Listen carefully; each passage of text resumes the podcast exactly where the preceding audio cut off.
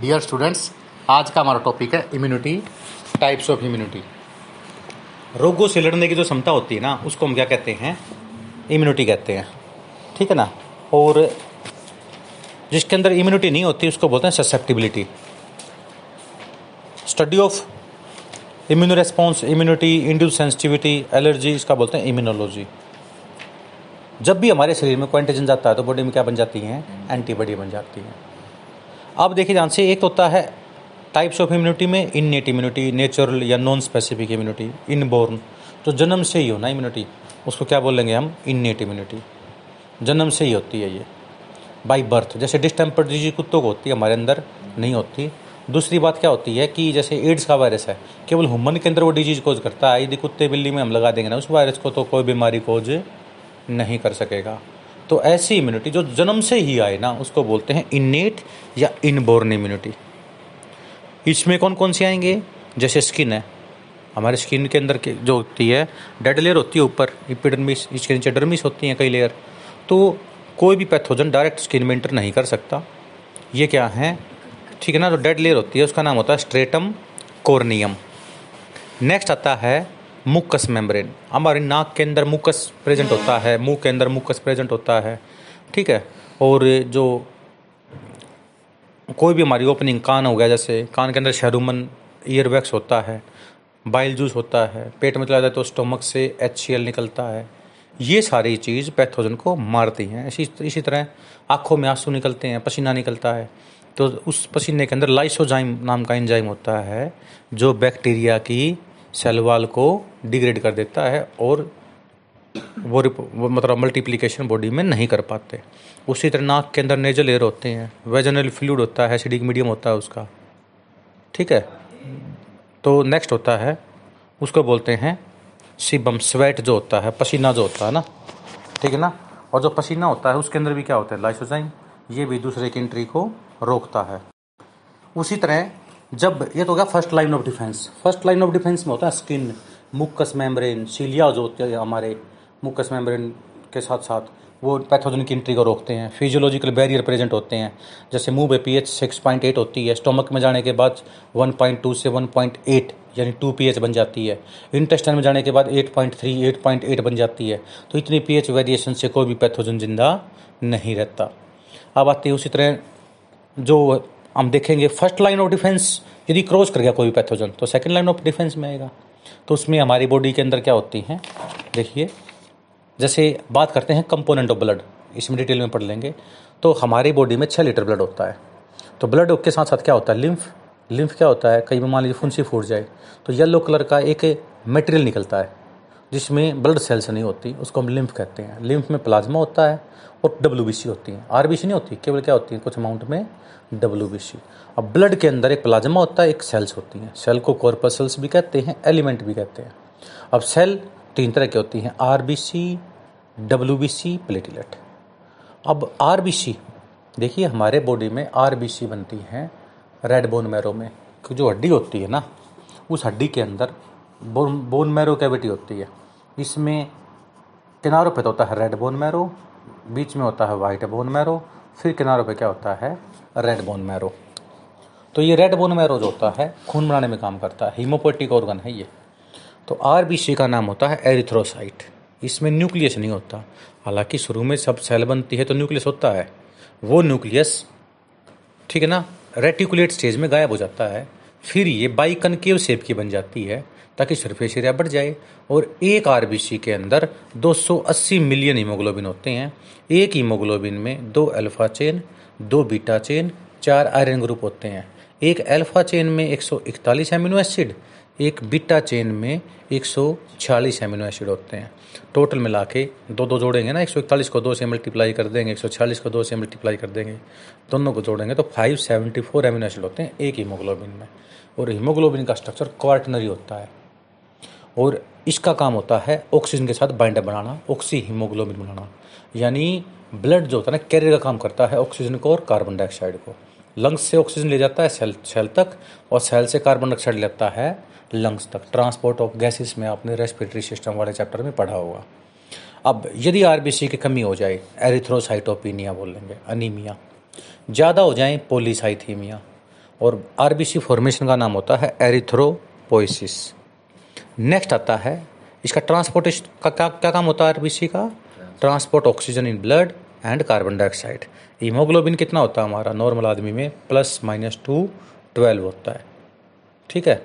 तो एक दो ऊपर भी हो सकता है, एक दो नीचे भी हो सकता है। ज़्यादा हीमोग्लोबिन बढ़ने से विस्कस ब्लड बन जाता है। हार्ट को ज़्यादा ज़ोर लगाना पड़ता है हार्ट अटैक आने के चांस बढ़ जाते हैं। नंबर दो पे आता है प्लेटलेट्स प्लेटलेट का नाम होता है थर्म्बोसाइट इसमें भी न्यूक्लियस नहीं होता। तो इसकी कमी हो जाए तो थर्मोसाइटोपिनिया ये कब होती है? जब चिकनगुनिया डेंगू हो जाए। तो डेढ़ लाख से चार चार, पाँच लाख तक होती हैं प्लेटलेट डेढ़ लाख से नीचे हो जाए तो थर्म्बोसाइटोपिनिया ज़्यादा हो जाए तो पोलीथर्म्बोसाइट और इसके बनने को बोलते हैं थर्म्बोपोइसिस अब बात आती है डब्ल्यूबीसी की। डब्ल्यूबीसी के अंदर न्यूक्लियस होता है। इनका मेन काम होता है रोगों से लड़ने की क्षमता देना इम्यूनिटी प्रोवाइड करना। इसमें एक टाइप तो होती है ग्रेनुलोसाइट जिसमें दाने दाने से हों। एक होती है ए ग्रेनुलोसाइट जिसमें दाने दाने से नहीं हो। जिसमें दाने दाने से होते हैं ना, उसको बोलते हैं न्यूट्रोफिल।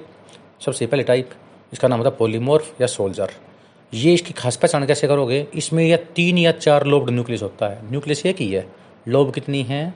तीन या चार लोब न्यूक्लियस इसमें छोटे छोटे ग्रेनुल्स होते हैं। ग्रेनुल्स किसके होते हैं? लाइसोसोम के, जो एंटीजन को मारते हैं। थ्री या फोर लोब न्यूक्लियस इसलिए इसको सोल्जर भी कहते हैं, पोलीमोर्फ भी कहते हैं, क्योंकि मॉर्फोलॉजी किसके अलग अलग है? न्यूक्लियस की।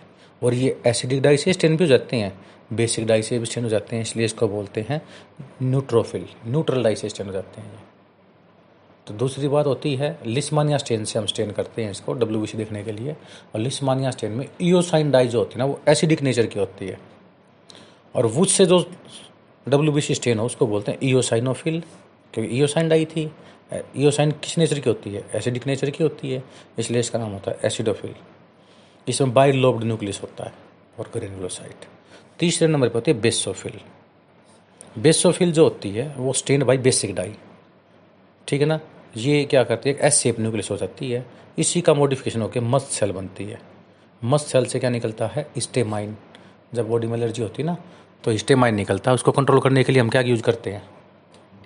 एविल की गोली यूज़ करते हैं सिट्रीजिन की यूज़ करते हैं लियो सिट्रीजिन यूज़ करते हैं तो उसमें होता है antihistamine next a granulocyte यानी जिसमें ग्रेनुल्स नहीं हो।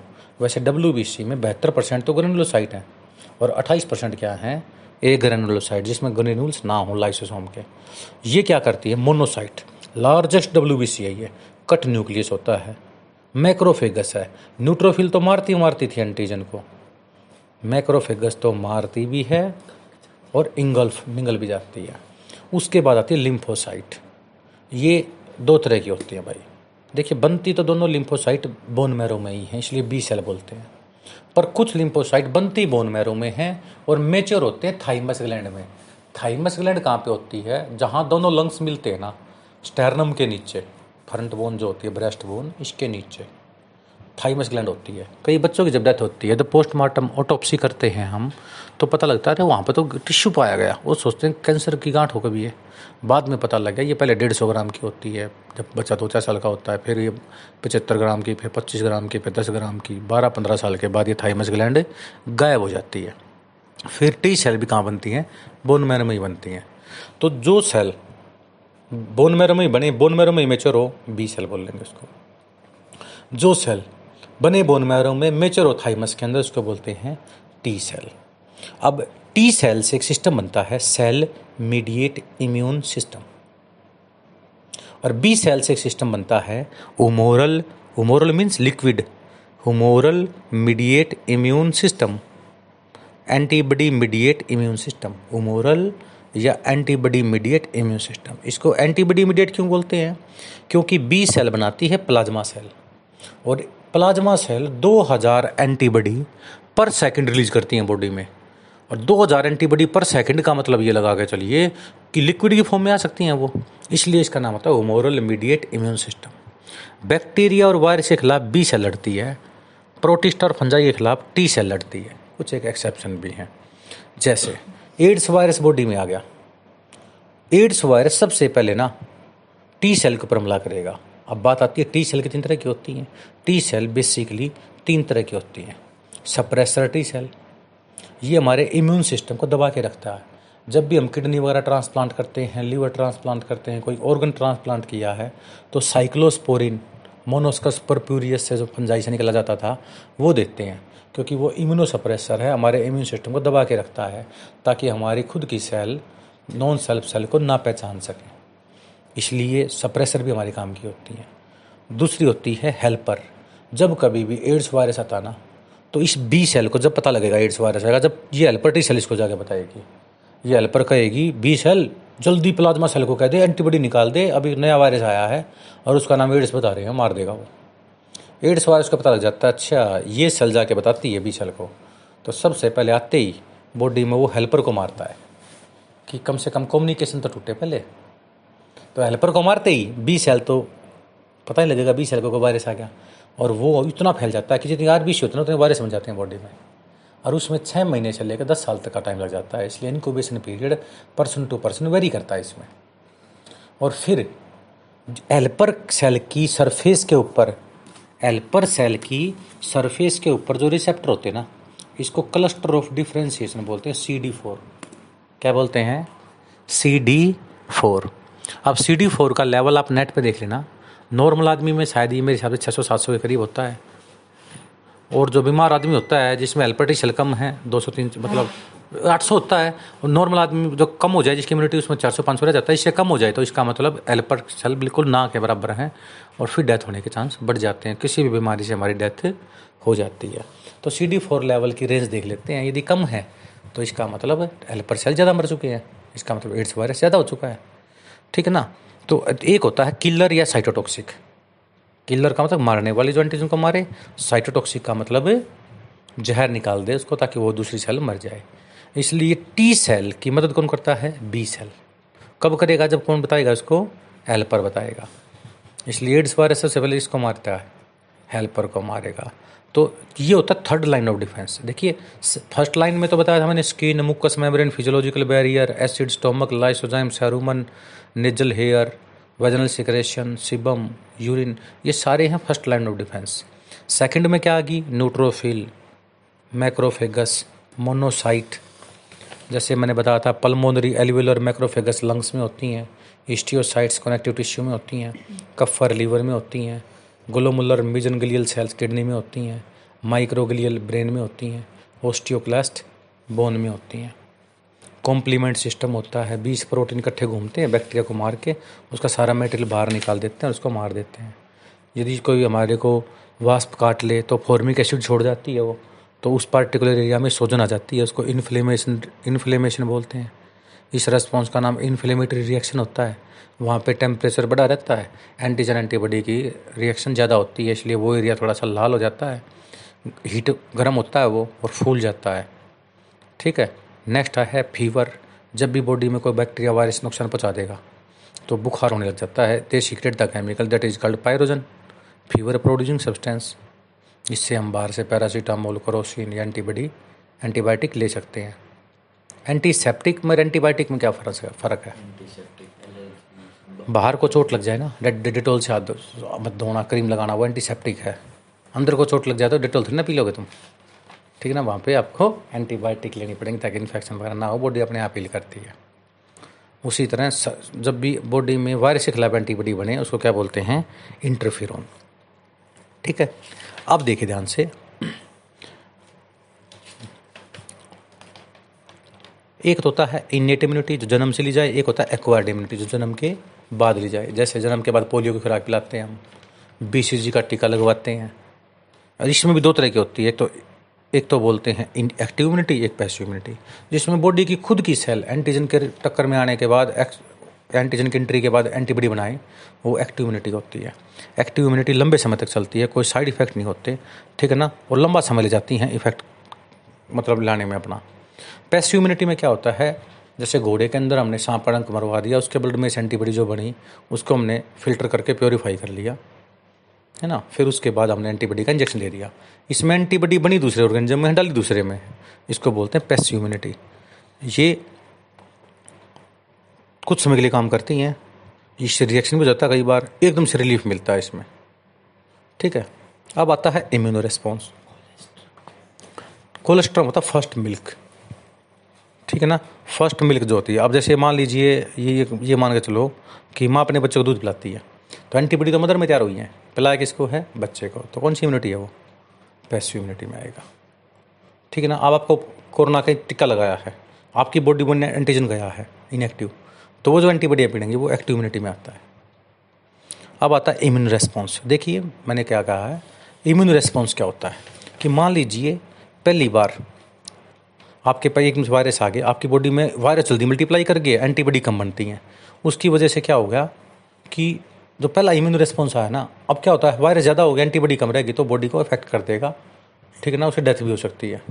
उसको बोलते हैं प्राइमरी इम्यून रिस्पॉन्स अब मान लीजिए, पहले आपको वैक्सीन दे दी गई है तो थोड़ी बहुत अमाउंट में एंटीजन डाल दिया। बॉडी में क्या बन गई? एंटीबॉडी अब रियलिटी में यदि कोई एंटीजन जाएगा तो वो एंटीबॉडी उसको मार देंगी। इसलिए बचत रह जाती है हमारी। जिसने कोरोना की दो वैक्सीन ले ली, असली में कोरोना वैक्सीन, कोरोना हो गया ना उसको तो जल्दी ठीक हो जाएगा, क्योंकि एंटीबॉडी पहले इसी बॉडी में प्रेजेंट है। एक होता है सेकेंडरी इम्यून रिस्पॉन्स अब मान लीजिए सेम पैथोजन मान ली, अभी मैंने मलेरिया की दवाई खाई है, मैं ठीक हो गया। दोबारा फिर मलेरिया का पैथोजन आ गया तो कुछ मेमोरी के रूप में प्रेजेंट रहती हैं सेल वो उसके ऊपर हमला कर देंगे। ठीक ना? तो उसको बोलते हैं सेकेंडरी इम्यून रिस्पॉन्स और ये होने के लिए हम क्या करते हैं? बूस्टर डोज लगाते हैं। बूस्टर डोज का मतलब जैसे कुत्ता काटने के बाद तीन इंजेक्शन बताते हैं डॉक्टर ने। पहले तीन लगा दिए। एक डॉक्टर बोला, अरे, चौथा और लगवा ले that is call booster dose ताकि दोबारा काट लेते तो बहुत एंटीबॉडी बॉडी में पहले से ही प्रेजेंट हों। जैसे कई देशों में कोविशील्ड की तीन डोज बता दी है। दो की का तीन लगवा लो। बूस्टर डोज बोलते हैं इसको। तो शरारत कर दी मैडम तेरे को दो थप्पड़ लगा दिए। वो तो एक्शन का रिएक्शन हो गया। और अब जो जाने लगाने वाली तरह एक और दिया। मतलब मैडम, ये क्यों मारा? मतलब ये बूस्टर डोज ताकि आगे से गलती ना करो तुम। बूस्टर डोज का मतलब समझ में आएगी ना? एक्स्ट्रा ठीक है ना? जैसे आपको शाबाशी दी, और फिर तुम जाने लगे, मैडम तेरे को सौ रुपये और निकल के दी लिए शाबाशी, बहुत अच्छा पड़ता है। बूस्टर है, वो पॉजिटिव बूस्टर है। बाकी हमारे यहाँ पॉजिटिव बूस्टर को समझता नहीं कोई भी। नेक्स्ट देखिए भाई।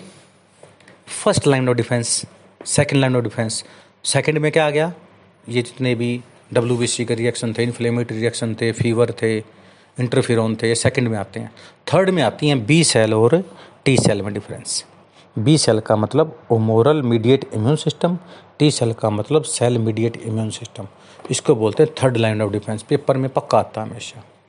अब क्या होता है? मान लीजिए, एक बच्चा जा रहा था। आपने बच्चों को पढ़ाई करा रहे, है ना? उसको दो थप्पड़ लगा दिए खींच के। अब बच्चा तो रोता रोता किसके पास जाएगा? और मम्मी पापा के पास जाएगा। अब उसकी मम्मी ढूंढती ढूंढती आई तुम्हारे घर। तुम मिल गए। बच्चा ने बच्चा क्या कहेगा? बच्चे की उंगली पकड़ आई है। बच्चा कहेगा ये था। है ना? अब क्या हुआ? देखिए उसने वो बच्चे का नाम यहाँ पे क्या हो गया? Antigen presenting cell. यानी उसने क्या ढूंढा है? एंटीजन ढूंढा है। भाई इसने नुकसान कर रखा है। अब उसने किसको बता दिया? एपीसी कौन है? उसकी मम्मी को बता दिया। मम्मी है एंटीबॉडी। मम्मी क्या है? ये क्या था? एंटीजन। अब क्या किया?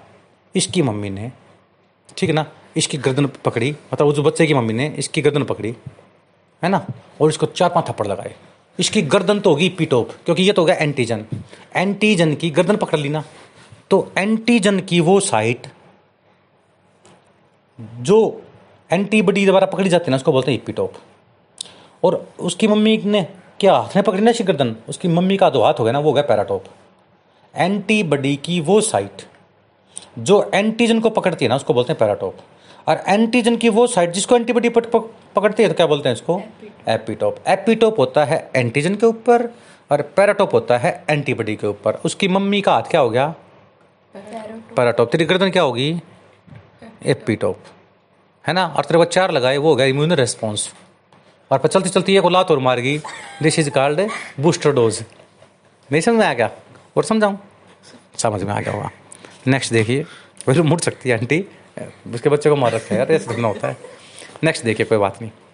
A P C antigen presenting cell ये मैक्रोफेगस डेंड्राइट सेल और बी सेल ये तीन सेल ऐसी होती हैं जो नू ढूंढती रहती हैं बॉडी के अंदर। मेरी सेल्फ सेल कौन सी है?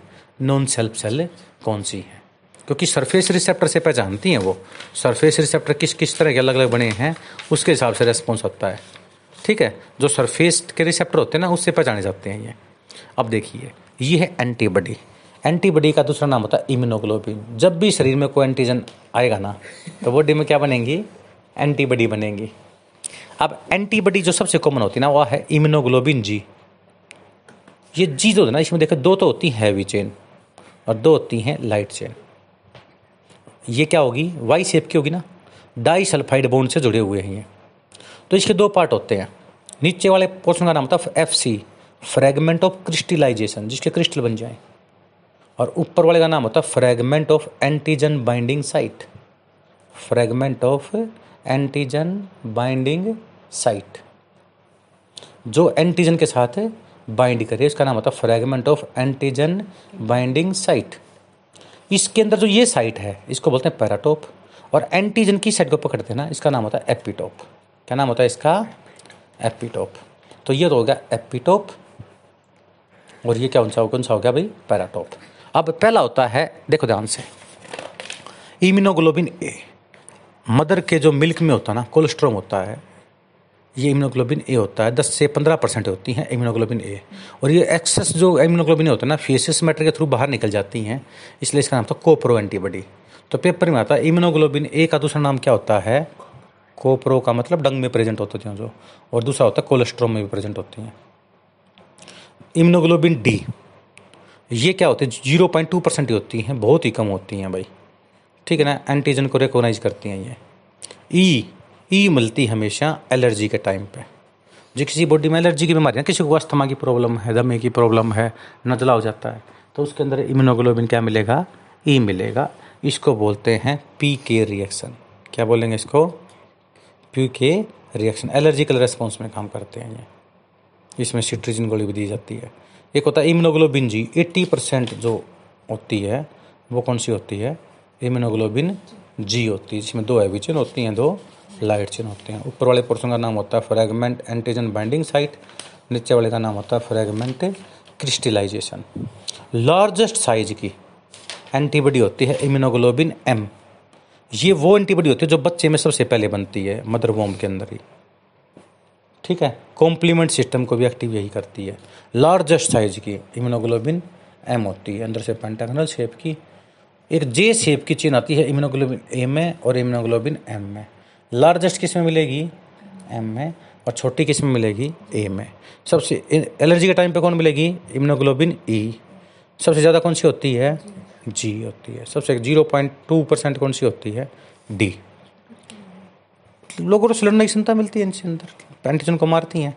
एक मैंने बताई थी, जैसे डब्ल्यू बी सी के अंदर हम देखें ना तो N L M E B याद रखते हैं। Neutrophil lymphocyte monocyte eosinophil basophil N L M E B इससे याद रख लेते हैं सीक्वेंस कौन सा होता है। नेक्स्ट है मोनोक्लोनल एंटीबॉडी मैंने बताया था, एक तो कैंसर सेल ले ली। माइलोमा सेल का मतलब क्या होता है? कैंसर सेल एक पेन, चूहे के पेनक्रियाज से आइसलेट ऑफ़ लेमगरन से, ठीक है ना इंसुलिन ले लिया, या वो भी छोटो प्लाज्मा सेल ले ली चूहे में से। प्लाज्मा सेल ले ली जैसे कैंसर सेल ले दोनों मिला दी। हाइब्रिड बन गया। पहले हाइब्रिड बनेगा फिर न्यूक्लियस भी जुड़ जाए तो क्या बोल देंगे? हाइब्रिड। अभी हाइब्रिड सेल को न्यूट्रिएंट मीडियम में डालेंगे जब तक न्यूट्रिशन मिलता रहेगा ये सेल मरेगी नहीं क्योंकि कैंसर सेल भी मिक्सअप हो रखी है। ट्रांसफॉर्म हो चुकी है सेल। नॉर्मल सेल तो डिवाइड चालीस से पचास बार करती है कैंसर सेल तो लाखों बार भी डिवाइड कर जाती है। इसके अंदर जैसे ही ऊपर से एंटीजन डाल देंगे तो क्या बन जाएगी? एंटीबॉडी और इस एंटीबॉडी को हम क्या कर लेते हैं? प्योरीफाई कर लेते हैं। क्या कर लेते हैं? प्योरीफाई मोनोक्लोनल एंटीबॉडी कोल्लर और मिलिस्टी ने बताई थी। इस टेक्निक का नाम हाइब्रिडोमा टेक्नोलॉजी मोनोक्लोनल एंटीबॉडी बोलते हैं। इसमें दो तरह से लेती हैं। एक तो लेते हैं हम कैंसर सेल एक लेते हैं प्लाज्मा सेल प्लाज्मा सेल किससे बनती है? बी सेल से बनती थी ना? प्लाज्मा सेल क्या बनाती है? एंटीबॉडी जब भी प्लाज्मा सेल के ऊपर एंटीजन जाएगा तो क्या बनेंगे? उसके खिलाफ एंटीबॉडी बनेंगे। ठीक है? तो ये मोनोक्लोनल एंटीबॉडी बोलते हैं हाइब्रिडोमा टेक्नोलॉजी बोलते हैं। ये एंटीजन की इस साइड का नाम होता है इपिटोप क्या नाम होता है इसका? इपिटोप और जो एंटीबॉडी पकड़ती हैं इसको क्या बोलते हैं? पैराटोप सीरोलॉजी बोलते हैं इसकी स्टडी का नाम serology study of antigen and antibody अब एंटीजन एंटीबॉडी की रिएक्शन पाँच तरह से होती है एगुलटिनेशन एगुलटिनेशन का मतलब एंटीबॉडी एंटीजन रिएक्ट कर जाए एगुल्टिनेशन हो जाए। जैसे ब्लड ग्रुप चेक नहीं करते, हम ए, बी है कौन सा है एगुलटिनेशन बोलते हैं इस प्रोसेस को। दूसरी होती है ऑप्शनाइजेशन इसमें क्या होता है, ये एंटीबॉडी एक bacteria is coated with antibody और फैगोसाइटोसिस को प्रमोट करेगी, ताकि बैक्टीरिया को दूसरी सेल क्या कर जाए लाइसोसोम क्या कर जाए इंगल्फ कर जाए, निगल जाए। सेल ईटिंग नहीं बोलते। ठीक है ना? ऐसे एंटी इस एंटीबॉडी का नाम क्या होता है? ऑप्सोनिन प्रेसिपिटेट बना दे तो प्रेसिपिटेशन न्यूट्रलाइज कर दे तो उसके इफ़ेक्ट को न्यूट्रलाइजेशन और बैक्टीरिया की सलवाल तोड़ दें तो क्या बोल लेंगे? लाइसिस प्राइमरी लिम्फोड ऑर्गन क्या होते हैं? जहाँ पे लिम्फोसाइट बने, जैसे बोन मैरो और थाइमस पक्षी के अंदर, हड्डियों में बोन मैरो नहीं होता, क्योंकि वो खोखली बोन होती हैं न्यूमेटिक बोन होती हैं। न्यूमेटिक का मतलब खोखली बोन होती है ताकि वेट कम हो जाए। उसमें पक्षी के क्लोई का रीजन होता है एनस के पास। ठीक है ना? इसमें फेसिस मैटर भी आता है, इसमें यूरिन भी आते हैं और इसमें गैमिट भी आता है। यहाँ पे एक टिश्यू होता है, इसका नाम होता है bursa of Fabricius. Bursa of Fabricius. पक्षी के अंदर क्लोई का प्रेजेंट होता है। क्लोई का में तीन चीज़ आती हैं। नंबर एक तो आता है फेसियस मैटेरियल, नंबर दो आते हैं गैमिट, नंबर तीन आता है यूरिन। पक्षी का एक कॉमन चैम्बर होता है यूरिन के लिए भी गैमिट के लिए भी फेसिस मैटर के लिए भी। उसका नाम क्या होता है? क्लोइका क्लोइका के पास एक टिश्यू होता है, इसका नाम होता है बर्सा ऑफ़ फैब्रिकस इसका नाम होता है primary lymphoid organ in birds ठीक है? सेकेंडरी वो होती हैं, जैसे देखो सेकेंडरी में लिम्फ नोड जगह जगह हमारी बॉडी में लिम्फ नोड बनी होती है। देखो ये गांठ सी बना रखी पूरी बॉडी में। सप्लीन सप्लीन कहाँ प्रेजेंट होता है भाई? ये स्टोमक स्टोमक के नीचे पेनक्रियास पेनक्रियास के ऊपर, स्टोमक के पीछे सप्लिन प्रेजेंट होता है। ये एक ब्लड बैंक है। सप्लिन को क्या बोलते हैं हमें? Blood bank. इसको कब्रिस्तान भी कहते हैं ग्रेव यार्ड क्योंकि यहाँ पे पुरानी आर बी सी आके मरती रहती हैं। टोनसिल। वेल्डर ईयरिंग जो बताई थी ना मैंने आपको, पैलेटाइन वगैरह टोनसिल जो होती है।